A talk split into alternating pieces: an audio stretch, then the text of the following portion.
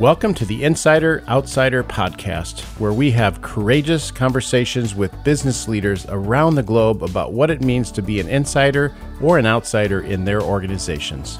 We at WMFDP and FDP Global specialize in helping insiders understand their unique responsibility to engage other insiders, as well as outsiders, in partnering and building inclusive teams and organizations. I'm your host, Michael Welp, co founder of the diversity inclusion leadership development firm WMFDP and FDP Global, also a TEDx presenter and author of the book Four Days to Change.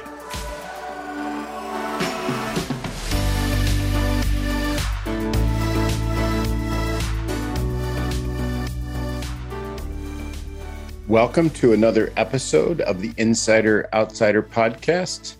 This is a very important topic mental health, DEI, and the workplace and HR perspective. Mental health is an element of DEI often not discussed or addressed. Today's podcast provides some wisdom from HR professionals about what leaders need to know to build competence in this dimension of DEI.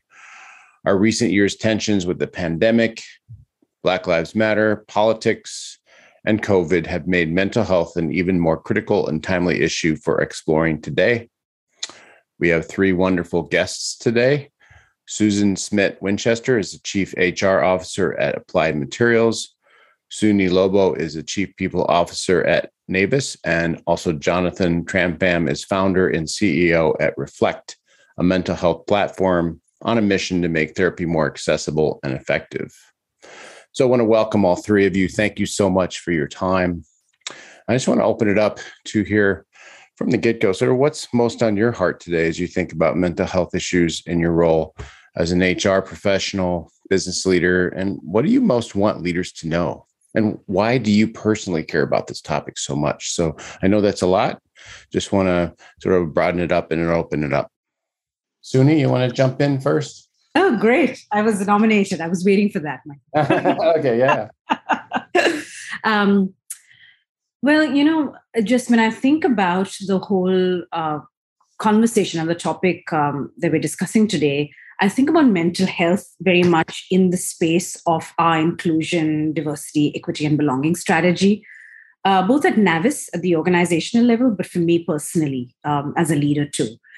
Um, you know, when we think about inclusion, we really want at Navis to be, for us, from an inclusion agenda, to be broad and about who we're including uh, within the organization, within the conversations that we're having.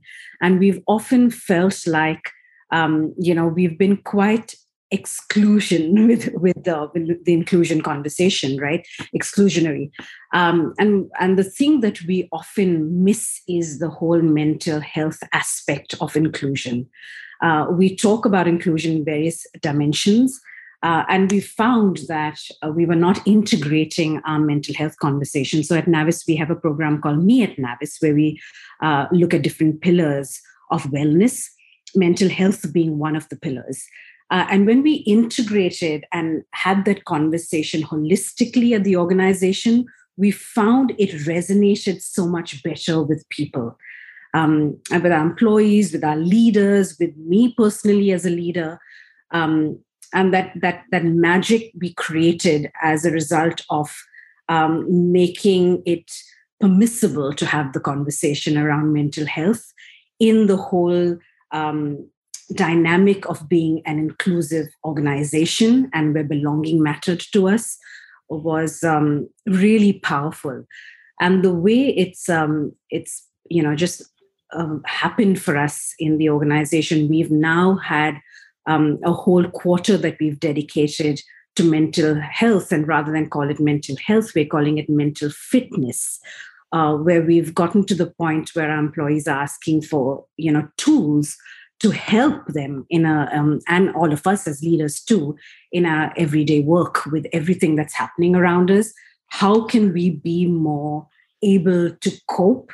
And what does mental fitness look like? Which is you know almost an outcome and a positive uh, element to how do i how do i cope? You know we think about physical fitness and we do a lot of work in that space uh, but we've now shifted our focus for this quarter to solely focus on mental fitness. And we're finding the sessions that we're running around positive intelligence as a tool to help us focus on mental fitness uh, are really gaining traction in the organization. So, for me as a leader um, and in, as an individual, it's wonderful to see that, to have the conversation, to make it permissible to have that conversation at an organizational level, and to think about how can we as individuals, leaders, and, and employees cope and what are the tools that each of us um, can learn from each other to do that yeah and Suni, i think i'll just build on that because that was a great a great foundation the way you described it at your company. The thing i was thinking about when you were talking is for me this is all about creating a workplace where people can bring their full selves to work where they can and want to do their very best work. And there are so many factors that get in the way of that.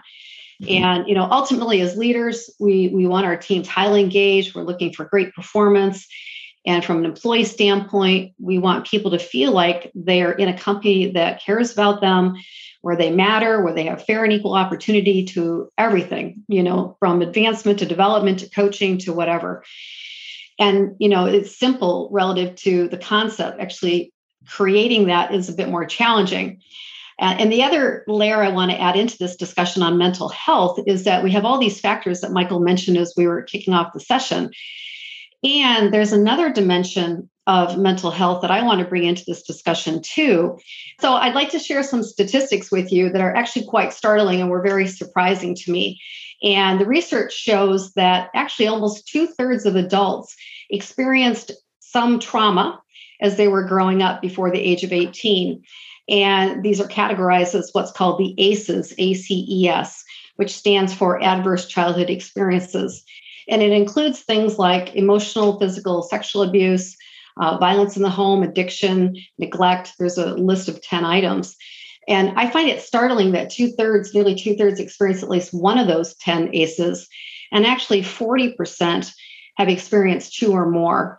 And so it's really key to understand the significance of that means that many of us are bringing um, some heaviness in our own hearts, often unconsciously affecting us in the workplace. And it's another layer and dimension of understanding mental health in the workplace that I wanted to bring, in, bring into this conversation. There's great additional research that was actually quoted in an article recently in Men's Health Advisor that indicated that uh, negative emotional experiences, and it can be lots of different things, things that Michael talked about, but also this piece related to our past, that when there are negative emotions, it can be directly correlated to cardiovascular is- issues, depression, anxiety, all the things that negatively affect one's mental wellness or mental fitness. I love that. And so I think that, you know, there's this other opportunity for understanding that not only do we have the complexity of what's happening in the world around us, we also have the complexity of something that we don't typically talk about in the workplace, which is how often our past are unconsciously showing up with us at work where we are having overreactions to conflict moments and the overreactions lead to a whole series of neg- negative thinking right into limiting beliefs uh, old behavior patterns that served us well perhaps in the past, mine being unfortunately people pleasing and perfectionism. But the ultimate mental wear that it takes on an individual to manage all that, in addition to all the additional stressors that we're facing. So it's a great opportunity to understand that there's a whole level of different um, issues that we're dealing with from a mental health standpoint that we've really never talked about in the workplace. So I'm delighted to be able to have this conversation to weave in not only the pieces related to Michael, what you talked about, um, depending on who you are and what you, you know, whether you're, uh, whatever your ethnic background is, your gender, uh, age, whatever, all of those things become even more complex as we overlay this piece related to our past. So we could talk more about that. I want to stop talking so we can hear Jonathan. But uh, a really important discussion. I'm thrilled that we're talking about this finally related to how do we create um, healthy organizations that allow people to be who they are and bring their best to work. Yes, Susan, I love the phrase you use of bringing your whole self to work. Um, and for me, you know, this our mission at Reflect is is to make mental health more accessible. And what we're seeing through COVID is that the line between our personal and professional lives are blurring so much as we work from the home more, as we're working remotely. This last year and a half there has been no line. It's really blurred. And we see that with people on our team who are parents. We see that with, you know, the grief and the trauma we're experiencing as a as a country, as the world right now. And, and for me, this mission is very personal um, because I was someone who um, was always taught growing up to push through it. And no matter, you know, I came from consulting, I worked 100 hour weeks, I would just push through it. And talking about emotions was something that was not um, encouraged for me growing up. Um, and so I don't know if that's an ace or not, but it definitely was something that that was kind of my learned behavior. And it really was to a point where I felt burned out um, and started looking for therapy that I realized how important mental health or mental fitness is. And actually, um, the number one cause of disability in America is depression. And so this, you know, this old school way of thinking that there's this work and this life, and there's a big line between the two, or it's so. Um, I think that's not the reality today, and I think maybe it never was the reality. Um, and so, for me, this idea of helping people talk about their mental health and get access to tools and resources so that they can really be their whole selves and understand what are their triggers, what in their past they're bringing to work, so they can can ultimately be a better um, leader, better peer, better employee, and ultimately, I think create a more positive environment for all of us. I think that's really really important as part of this conversation. Yeah, you just made me think about the personal connection and you know, I think about what we're talking about. For me, the personal impact of being unconscious to how much my past was affecting me was it, re- it resulted in, you know, at the end of the day, regardless of whatever whatever I'd done, good or bad, I'd go home and essentially give myself an evaluation and a judgment that it wasn't good enough.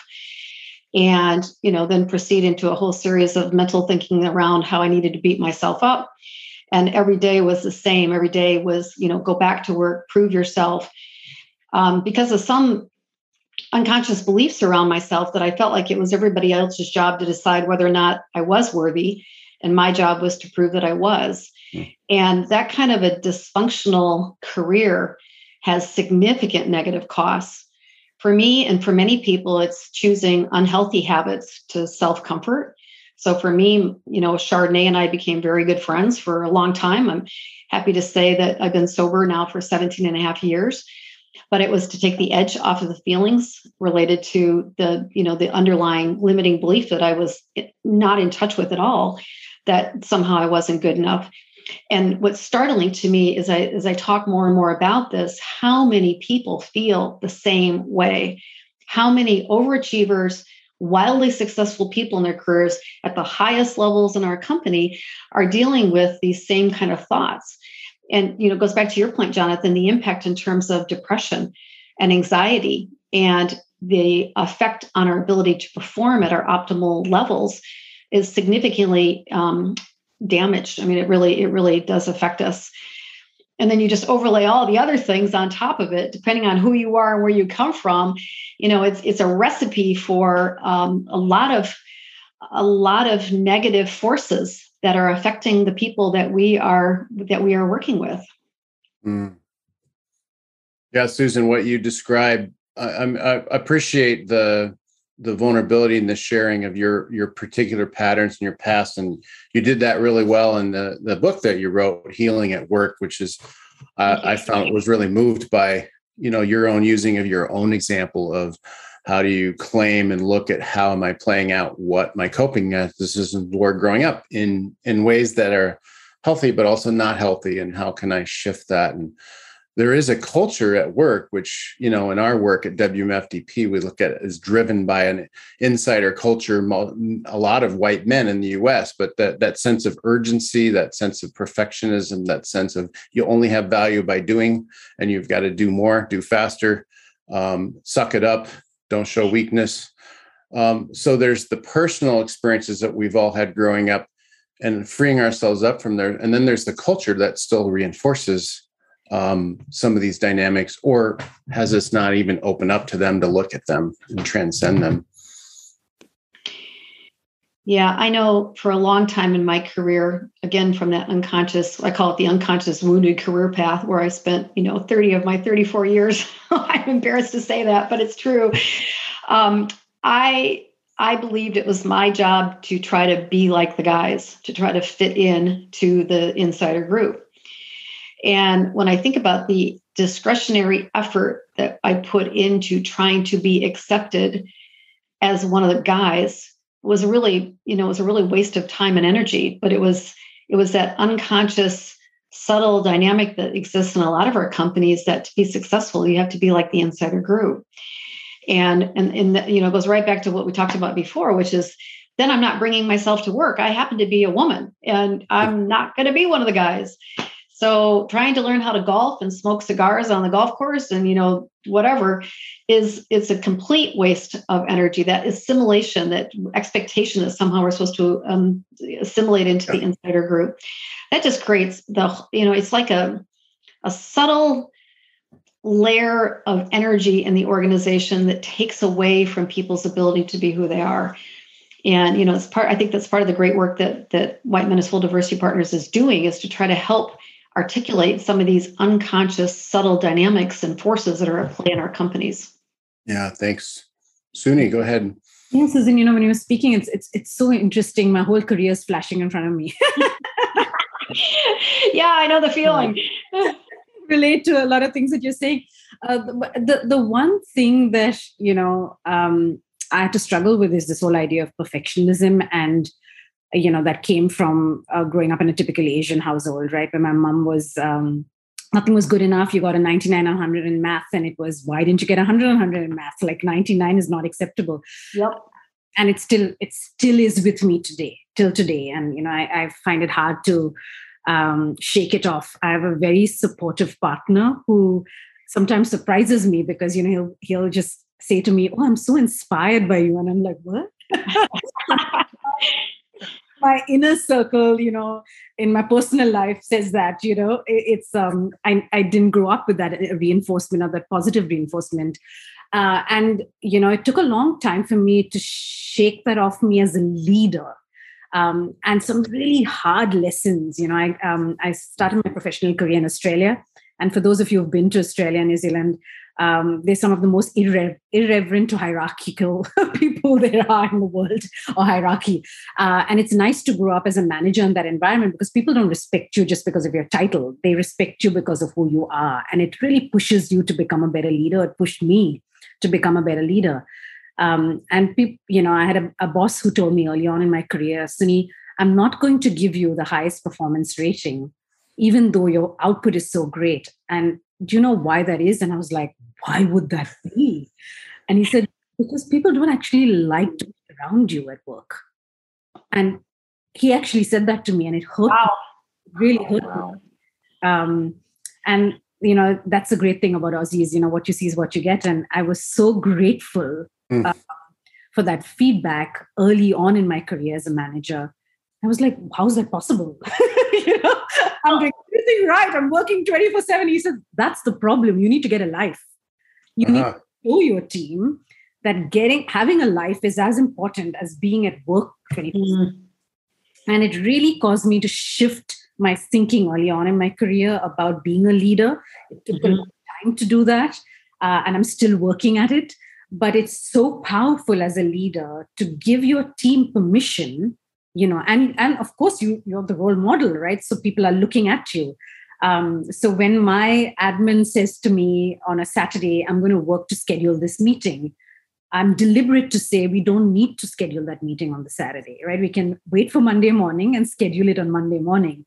But there's so much in our workplace culture that reinforces this aspect of you know yep.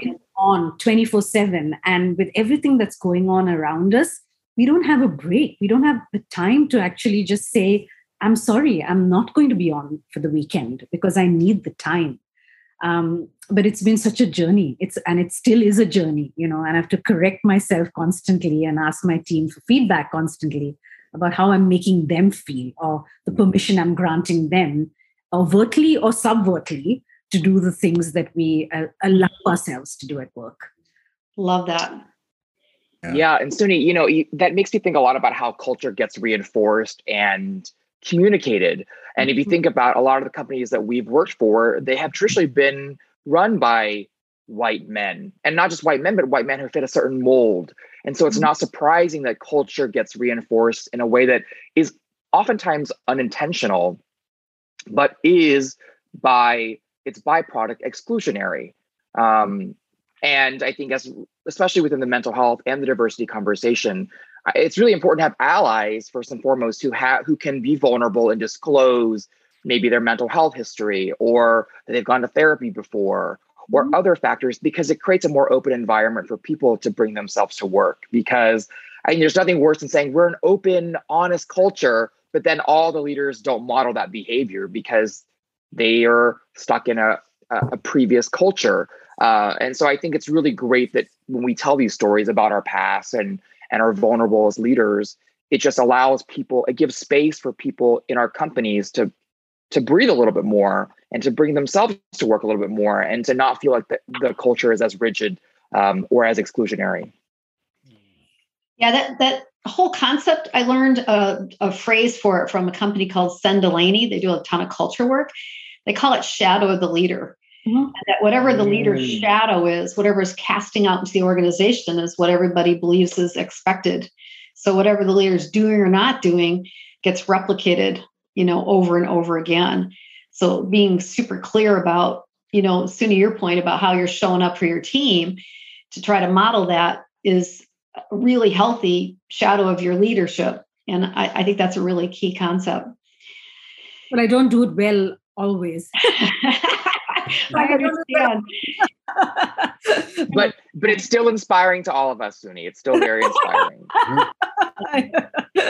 no, it's it's. I, I, think it's being conscious about it, right? I mean, often we don't think we. Uh, what we do has the repercussion it does on our teams and you know as a chief people officer on our organization as a whole um, so you know i've just learned to be more conscious about it and and we're all learning along the way right what what have you seen um, any of you in terms of how to catalyze that through the organization? Is it do you find particular leaders who are willing to be vulnerable and just keep pointing to them as examples, or what?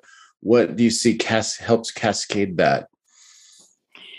I think it always starts with me. You know, it's easy to to look to others and um, and you know either use them as examples or not. But I think some of it, and Suni, you probably feel this way in your role, people officer too. I feel like I need to to demonstrate to the best of my ability vulnerability and um, and speaking about these kinds of issues. I mean, I'm I'm very open about the the challenges and the effects that my past had on me in the career. To make it safe, I do it all the time in, in internal coaching discussions, external or in internal coaching discussions. Mm-hmm. I don't know what's happening external to my own little world, but you know, trying to be a good role model relative to to just being honest. And part of it is is getting to a point where you know we're really on we're all on our own leadership journey. But i think one of the key pieces of that journey for all of us needs to be about discovering deeper levels of self-acceptance regardless of who you are. Mm-hmm. because when we have a deeper sense of who we are it becomes less important what people think about us. And it becomes more freeing actually to be who we are um, the other thing I was going to say that I think is really key too is creating forums for people to come together to talk mm-hmm. about what's happening and what's bothering them and what's creating stress and anxiety. And I know I can't wait to hear from the other uh, panelists as well, some of the things that they've been uh, either doing or, or part of. Uh, but just trying to create space for people to talk about things that are bothering them. So, of course, with Black Lives Matter, it was a huge opportunity to bring people together. Um, with the the dynamic for Asians that were, you know, being attacked, bringing our Asian um, employee resource group together.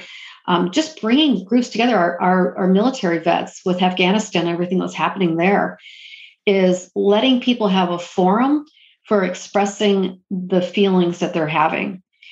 And and it, it, can be very cathartic i think. I mean i think that's another key piece of our role as leaders is and, and i'm really proud. I work with super people. Pamela sherman on our team is our our senior director of culture of inclusion. So just a lot of work that's been done in partnership throughout the organization to i guess and you mentioned it michael in one of the notes on the, the the show that we're working on is creating a safe space where people can come together And Jonathan, I'd be really curious to hear more about some of the things that your company's doing to to reinforce. You know, how can we as leaders learn more to be more effective at creating safe spaces? Yeah, it's it's really interesting because I, I think this last year has has uh, impacted all of us, not only with COVID, but as you mentioned, Black Lives and the um, violence against Asian Americans and what's happening in the news. And so, as as a CEO and as a, a founder, you know, I have to think more about how do I create space and um, balance performance with personal. Um, because at the end of the day, we're an early stage startup and we're growing, and um, you know, we're we are um, really uh, thinking a lot about how do we continue to reach and, and, affect more people. But at the same time, I want to make sure that we're taking care of my own team and the therapists that partner with us because as frontline workers, therapists have also had a huge, you know, trauma that they've experienced over the last year. And and I think it's it is about creating space where people can be their self themselves at work. Um, and acknowledge what's happening. And I and I think as a as a leader, before it was just like let's focus on work and let's just you know let's not bring that stuff into the workplace. But having those forums now where we can talk about these topics and and actually I think because of the community we're building at Reflect, also you know encourage those conversations for our therapists you know we got tons and tons of notes back whenever we put out a statement or do programming for therapists to be able to support their asian or their black or their that you know clients it's helpful because i think what's clear to me is i actually you know none of us have the answer and none of us actually know what it's like to be in other people's shoes. Even therapists don't know what it's like to be in all of their patients shoes. But what we can do is create space and resources for us to get smarter and to listen and have conversations. And sometimes also respect when people aren't ready to, to talk. You know for a lot of my friends who are african american you know, everyone was reaching out saying, you know, I'm so sorry about this stuff. And it was actually overwhelming for them because it was just like too much attention on this topic that was already triggering.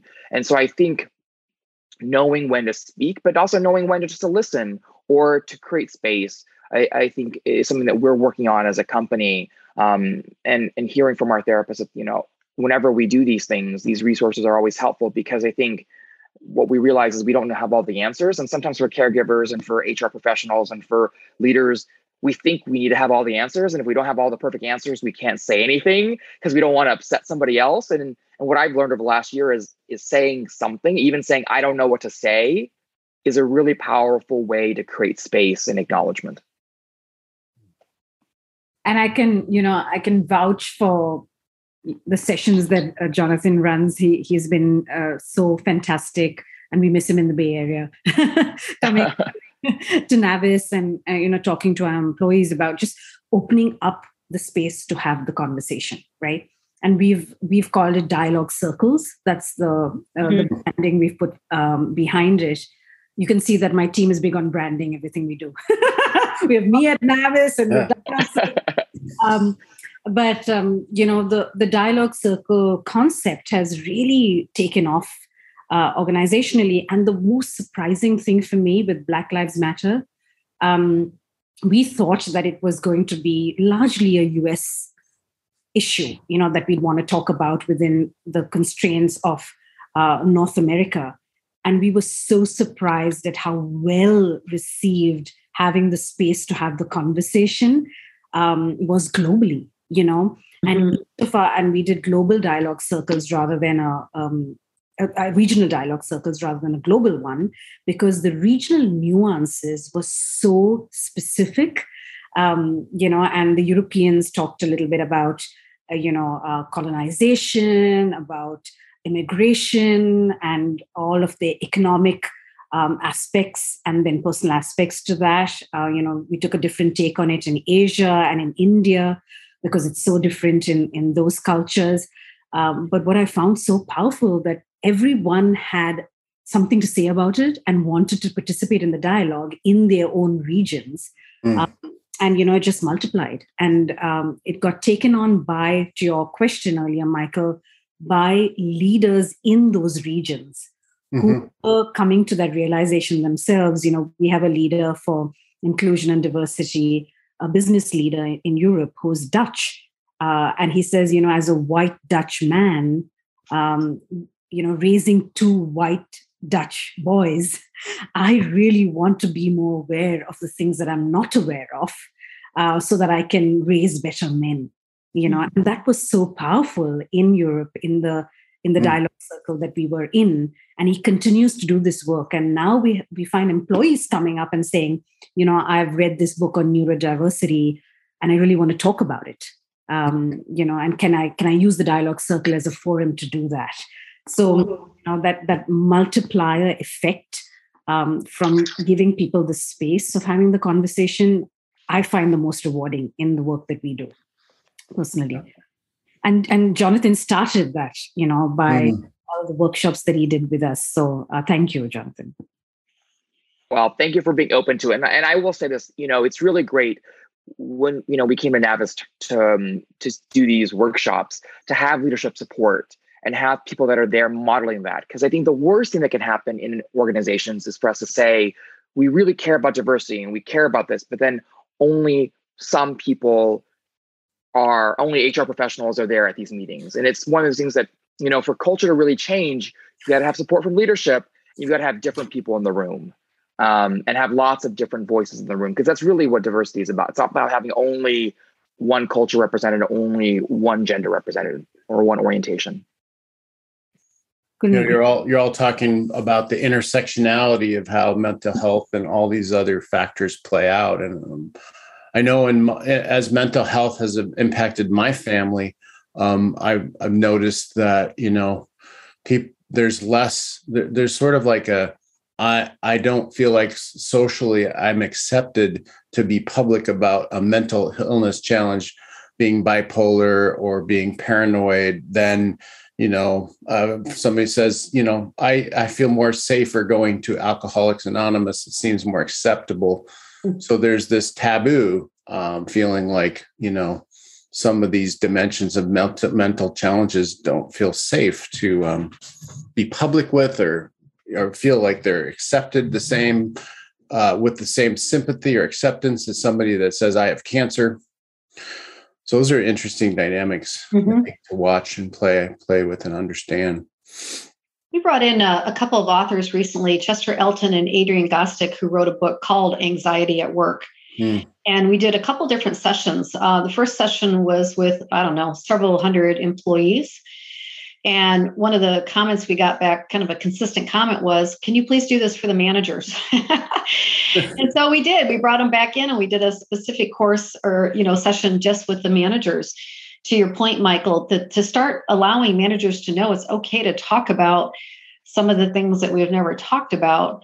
Um, and actually, it reminded me of another experience I had recently with Berkeley, who do a really cool program around coaching for inclusion. And one of the facilitators said, the work of leaders as it relates to inclusion is inclusion is a lifestyle. It's not like something you do separately. It's it's a habit. It's it, it, inclusive practices as leaders are part of how we make every single decision, how we do every single thing. And whether it's related to creating the safe kind of place to have the conversations we were just talking about related to mental illness, um, many families are affected by mental health issues, whether it be an immediate member, um, the employer themselves, or a, a, a related uh, member of the family. And so I just I just think it's this concept of inclusive leadership is it's it's a it's a practice, it's a habit. It's not a program you go do.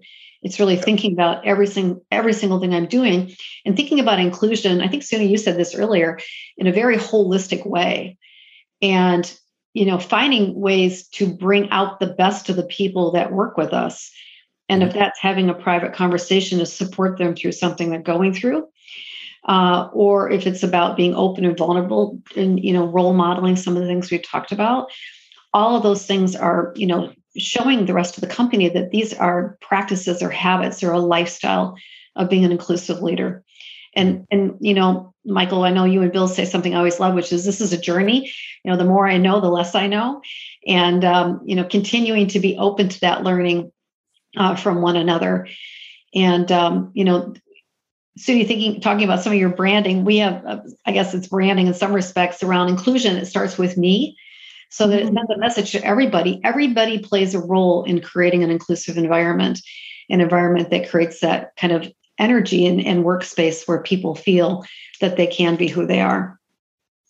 What, what are you all suggestions to leaders who are listening around, you know, knowing there's more and more stress for people just coping with this extension of COVID extension and the tensions between vaccine, no vaccine, and how that plays out. And we all thought we were kind of be through this by now, but now it's like and Delta variant, it's continuing and continuing, and the the the the the trauma and the stress of it all seems to just continue.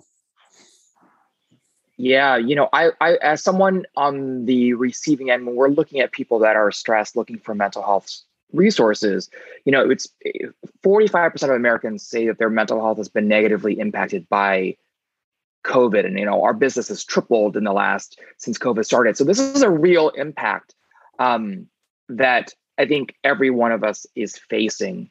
Um, and, and I would say that as leaders, you know, the, the biggest challenge I think that we're hearing is that when folks are looking for mental health resources, there's a fear of what if someone finds out?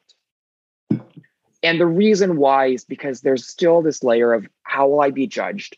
Mm-hmm. How will my performance be impacted? How will people, my team see me, right? Will they still see me in the same light? Eh, will my peers see me in the same light? Will my friends see me in the same light? And I think it all starts with normalizing that we're all feeling this. If 45% of Americans, and I think that number is probably, it should be, it's probably 100% in reality, um, we're actually in it together and I think when a leader says that we're in it together, and I'm feeling this too, that has major ripple effects. Uh, you know, as much as any programming we can do. Uh, and in therapy, it's there's a concept called self-disclosure, which is about when you're a patient hearing things from your therapist that they know what it's like to be a mother or maybe have a miscarriage or be someone who's d- dealt with anxiety or depression that actually creates a lot of closeness and it allows the patient to share more information.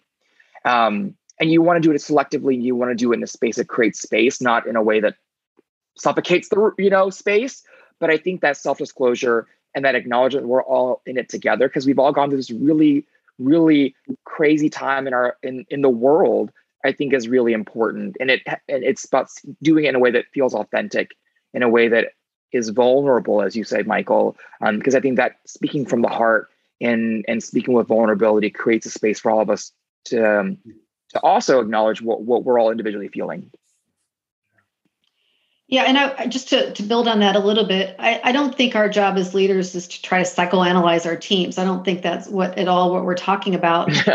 it is about being aware of what our team members, how they're showing up, paying attention to their energy, their nonverbals. You know, it's harder to do virtually, but noticing if somebody seems more withdrawn, you know, just paying attention to the, the dynamics of how people are showing up. And then potentially privately having an offline conversation to say, I noticed that you seem somewhat withdrawn. Is there anything I can do to support you? It could be as simple as that. And it could be just a referral to a resource like Jonathan's company um, you know so I, I, think that that it's be, be, mm. in this world Suni to your point we're all running 100 miles a minute you know 24 hours a day sometimes slowing down enough to pay attention to how our people are showing up and then taking a proactive step to open up space that if they need some support you're there for them yeah Suni anything you want to add well, you know that I'm just looking mindful of time, so I don't want to yeah. of the space. But the the one thing that I will add is, um, you know, as a as a female lead, as a you know, and and often I I underestimate the impact that has on the organization. You know, I'm the only woman leader on the executive team, um, and person of color actually. Um, so it is it's something that i don't consciously think about but the other day um, you know we had a, a, farewell for our ceo and uh, one of the ladies um, in a team that is not part of my team and you know i, I actually thought i really interact with uh, came to me and uh, and just broke broke down crying you know in the in the in the session I mean, you know, in the farewell, it was a it was a, a happy moment. We were farewelling our CEO, but um, you know, she was feeling really emotional about what was going on at the at an organizational level. You know, we've just had a change in ownership, and she didn't know how to to cope with it. Um, and um, you know, I uh, I was I was surprised, but I you know I reinforced the fact that you know having tears in your eyes is a is is nothing to be worried about because I do it all the time, and you know it, it brought me to have tears in my eyes after seeing her reaction. Um, and you know we gave each other a hug and it was it was so interesting. And you know we continued the conversation offline and i checked in on her. But there was there were so many people that noticed that interaction uh, and one of the things she said to me is i would have never done this with anybody else on the executive team and somehow i feel i have the mm. permission to do it with you yeah. and that was something that really touched me uh, because it was not something i consciously did or thought about yeah. you know yeah It's something that we need to be aware of that in our interactions the way we mm-hmm. show uh-huh. ability in an open forum and a, in a big forum you know when we're talking all hands meetings and things has such an impact on individuals that we don't even interact with on a daily basis so it's so important for us as leaders to be aware of that yeah. um, you know and the ripple effect it can create culturally in an organization and giving permission to uh, mm. people permission to do that it's great yeah, and to normalize. Yeah. You know, yeah. We are living in unprecedented times. Yeah. And there's tension, there's a stress and anxiety, and it's normal for all of us to be feeling different layers of that at different times. And that's okay. And um, making sure we can support each other and making sure that um, we're taking care of each other and ourselves and just normalizing that there's stress in our midst yeah. So I'm uh, I'm noticing we got about five minutes left. So just any closing minute or so of thought any of you want to part folks with most you want them to think about reflect on take away I'll start and be. Uh, I learned when you're speaking, be bright, be brief, and be gone. So I'll be really quick. Um, I, I, guess the takeaway I would would share is I think an opportunity for all of us is to help our teams and ourselves focus on positive experiences. When we're focusing on positive experiences, it gives us the opportunity to literally reshape and rewire the neural pathways in our brain. The science of neuroplasticity teaches us and the combination with positive psychology really helps elevate how people are feeling. And so just even starting a meeting with what are we celebrating today? You know, starts to elevate the, the perspective of where people's ten- attention and focus goes. So I, I, think that's one small thing I would carry away as leaders. We we can create that kind of a culture where we're focused on the successes and the celebrations rather than always what's not working and what's wrong. Yeah. Thanks, Susan. And I, I remember some some other tips like that are in your book, Healing at Work. Thank you. Yep. Resource. Thank you. Mm-hmm. Try and be bright and be brief, Susan. be bright, be brief, be gone. I love that. I think as um, leaders at work, but also each one of us, employees at work, every, every one of us, when I think about how we can support mental health at work, I think about four main things.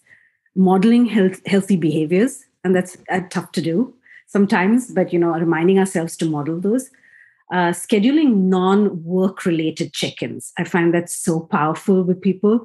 Um, offering flexible schedules and you know making them permissible in the culture and talking about them. You know i'm taking the day off to spend time with my kids because i need to do that.